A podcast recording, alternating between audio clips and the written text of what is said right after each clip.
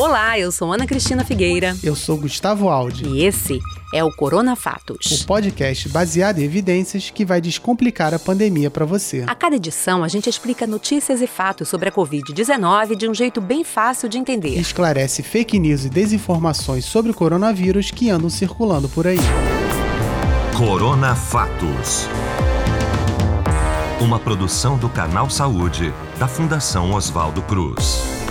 Hoje o programa vai ser um pouco diferente. A gente já falou aqui que os estados brasileiros estão em estágios diversos da epidemia de Covid-19. Com isso, vários lugares vivem momentos diferentes de reabertura da economia. Por essa razão, inclusive, a gente fez um programa falando sobre reaberturas. Mas a gente sentiu que era necessário fazer um programa para reforçar os cuidados que cada um precisa tomar para proteger a própria saúde e a dos outros. Porque você que está escutando a gente provavelmente sabe dos cuidados necessários, mas ouvir de novo um conteúdo sobre eles pode ser útil para você ajudar outras pessoas ou recomendar esse episódio para quem você achar que vai gostar e se beneficiar com ele. Por isso, dessa vez, não vai ter Corona Fake. Hoje o papo é Corona Fato. E a gente começa pela medida mais importante que repetimos todo o programa. Se puder, fique em casa. O que a gente quer dizer com isso?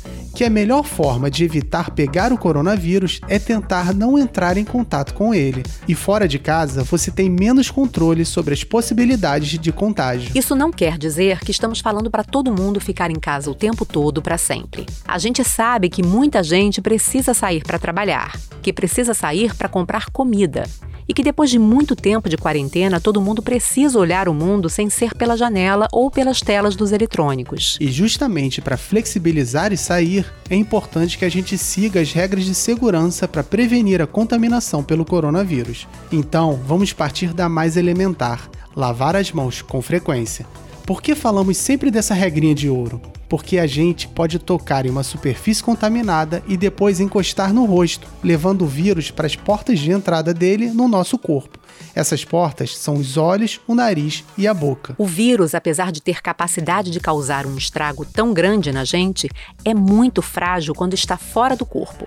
Ele é formado por uma estrutura muito simples envolvida em uma membrana, uma espécie de película, uma capinha de gordura. Essa capa é destruída pelo sabão e também por outros produtos, como álcool, água sanitária, desinfetante e detergente. Mas para as nossas mãos, nada melhor e mais barato do que a boa e velha combinação de água água e sabão. Quando higienizamos as mãos, a capa do coronavírus é destruída e acabamos com ele. Assim, com as mãos limpas, ficamos livres de nos infectar se tocarmos o rosto. E sempre que não tivermos uma pia com água e sabão à disposição, devemos usar álcool em gel. Muitos comércios em várias cidades agora são obrigados a fornecer o produto para poder funcionar.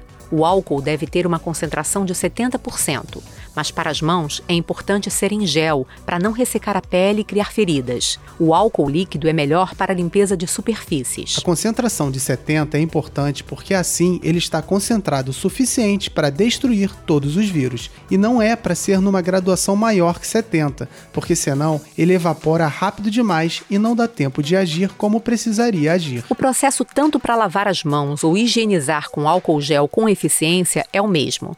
Lavar até os pulsos, sem esquecer do polegar, de esfregar entre os dedos e de limpar as pontas dos dedos e as unhas. Esse processo deve levar mais ou menos 20 segundos. E a outra medida mais importante de prevenção é o uso de máscaras. Andando por aí, em várias cidades, dá para reparar que ainda tem muita gente usando a máscara de maneira errada. Então, vale a pena a gente relembrar. As máscaras são uma forma de proteção coletiva. Elas ajudam a proteger tanto quem usa quanto quem está perto.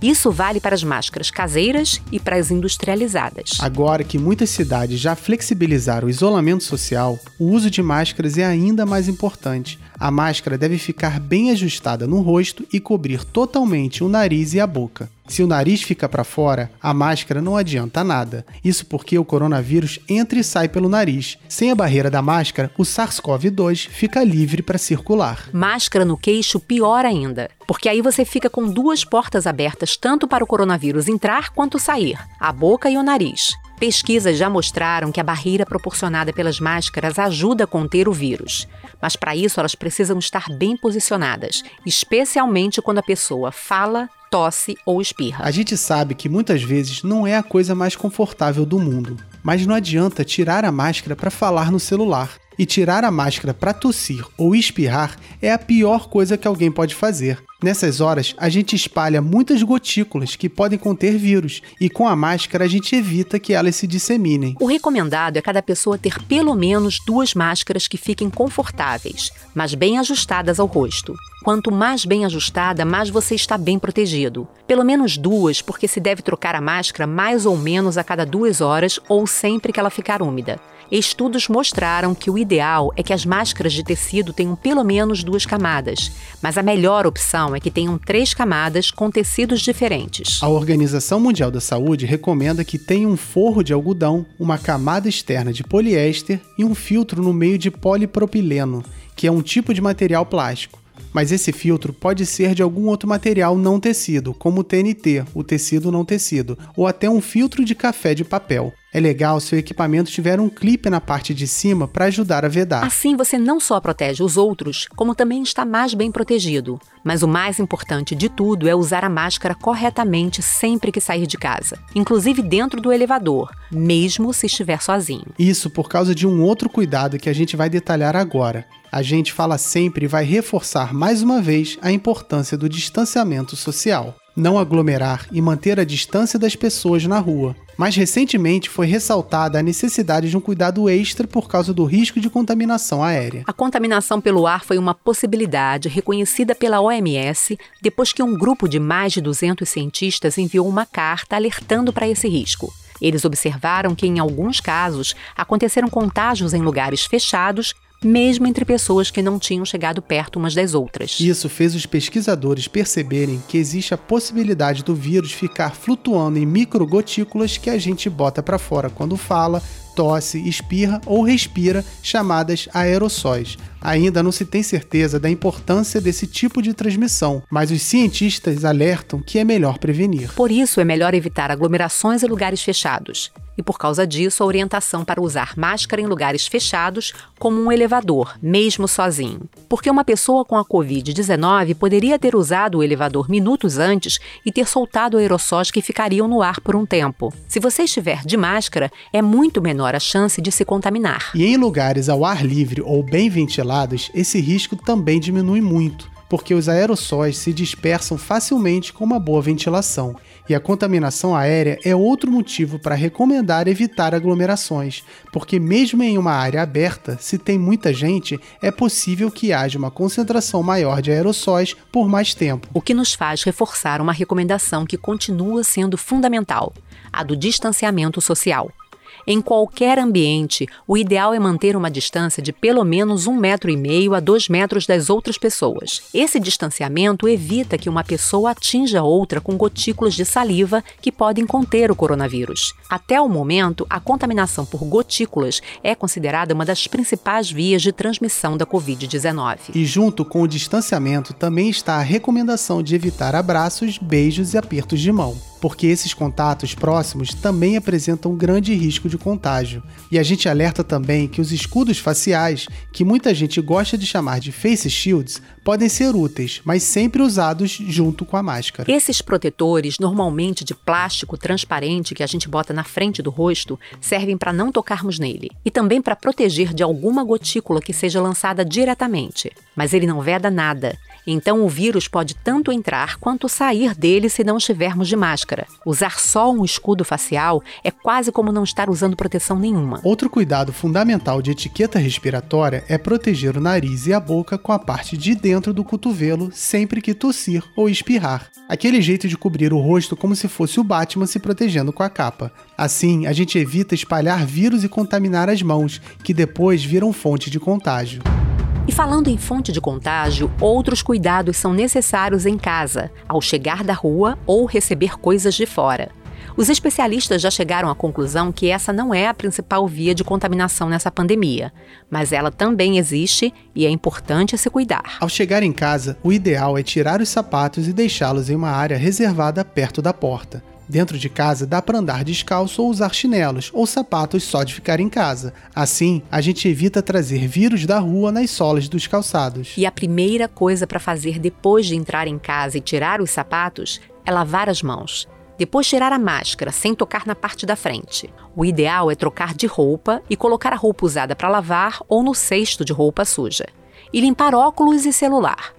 Os óculos podem ser com água e sabão ou álcool 70 e o celular com álcool. Bolsas, carteiras, chaves, todas essas coisas que a gente usa diariamente para sair e não leva para o quarto, o ideal é deixar em uma caixa perto da entrada de casa. E as compras que a gente recebe ou traz do supermercado, é mais garantido higienizar também. Mesmo essa não sendo a principal via de transmissão, não custa ficar mais seguro. O coronavírus pode sobreviver em superfícies por algum tempo. No plástico e no aço, ele pode durar até três dias.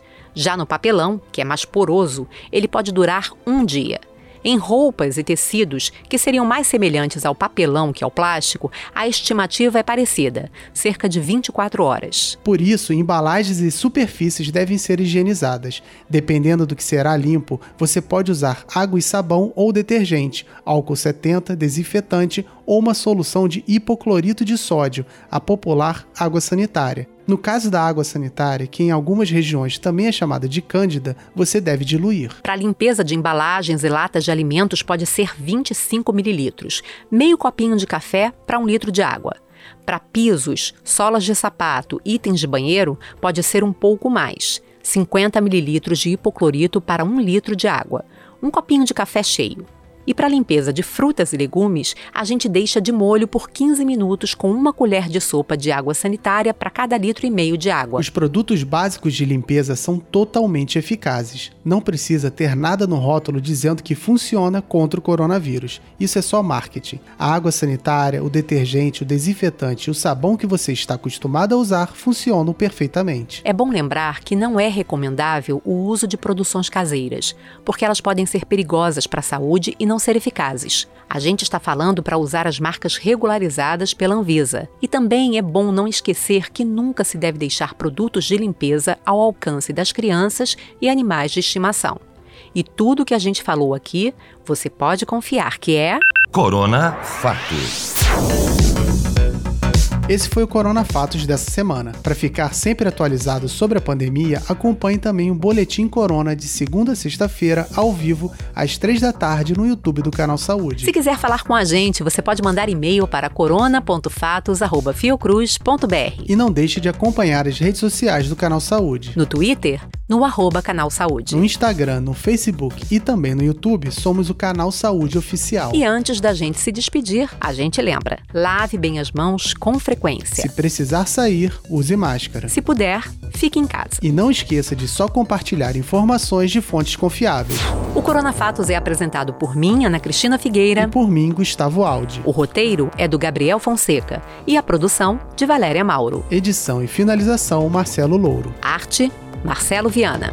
Corona Fatos. Uma produção do Canal Saúde, da Fundação Oswaldo Cruz. Isso aí, um abraço e até semana que vem. Até a próxima. Obrigada.